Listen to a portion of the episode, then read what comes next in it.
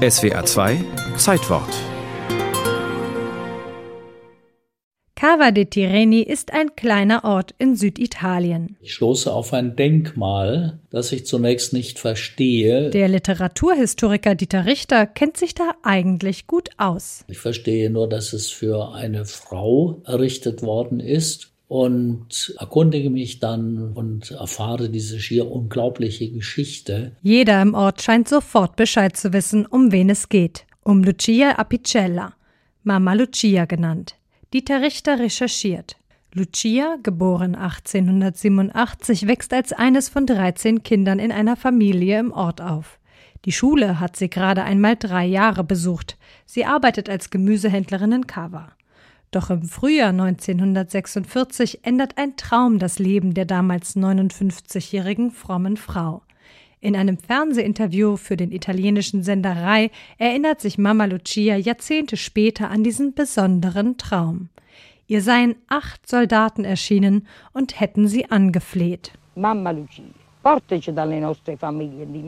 Lucia. Mama Lucia, bring uns zu unseren Familien, unseren Müttern. Bei diesen Worten fiel ich auf die Knie. Ihnen in die Augen zu blicken war nicht zu ertragen. Ich fragte sie, woher kommt ihr? Und sie antworteten, wir kommen aus allen Nationen. Bringen Sie uns zu unseren Familien. Also stand ich auf, ich wollte mit ihnen sprechen, aber sie verschwanden wieder im Boden. Vor der Kamera sitzt eine hagere Frau. Sie gestikuliert bestimmt und lebendig und erzählt von dem Traum, als sei es etwas Selbstverständliches. Und was sie danach tat, das Alltäglichste der Welt. Dieter Richter? Und das nimmt sie als Botschaft du musst die deutschen Soldaten, deren Reste noch hier überall im Gebirge, es ist eine sehr gebirgige Gegend mit vielen Höhlen, mit vielen Wäldern, du musst die sammeln. Im Kampf gegen die Alliierten, die 1943 am Golf von Salerno gelandet waren, hatten viele deutsche Soldaten ihr Leben gelassen. Ihre Leichen und sterblichen Überreste waren nur eilig verscharrt worden. Am 16. Juli 1946 beginnt Mama Lucia mit der Arbeit. Sie durchkämmt das Gebiet und trägt die Gebeine der Toten zusammen. Am ersten Tag findet sie schon 14 Leichen. Nach sechs Monaten werden es 150 sein.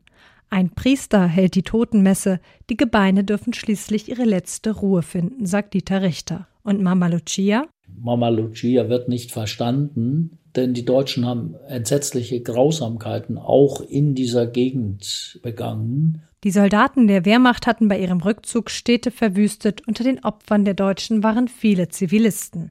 Dass Mama Lucia für sich dennoch den Leitspruch formulierte, es sind alles Kinder einer Mutter, wurde erst viel später als das gewürdigt, was es war, als große Geste der Menschlichkeit. Der Papst empfing sie zur Audienz, Bundespräsident Theodor Heuss lud sie nach Deutschland ein und verlieh ihr das Bundesverdienstkreuz. Ihr bedeutete die Begegnung mit einer deutschen Mutter viel, die sie im italienischen Fernsehen so beschreibt. Als die Mutter mich sah, warf sie sich in meine Arme und weinte. Sie sagte, Mama Lucia, vier Söhne haben das Haus verlassen und kein einziger ist zurückgekehrt. Da habe ich auch angefangen zu weinen. Wir weinten zusammen, weil auch ich den Schmerz über diese vier Menschen, die nicht zurückgekehrt waren, fühlte. Diese Erinnerung wird für mich immer im Herzen bleiben, die Erinnerung an diese Frau, die vier Söhne verloren hat.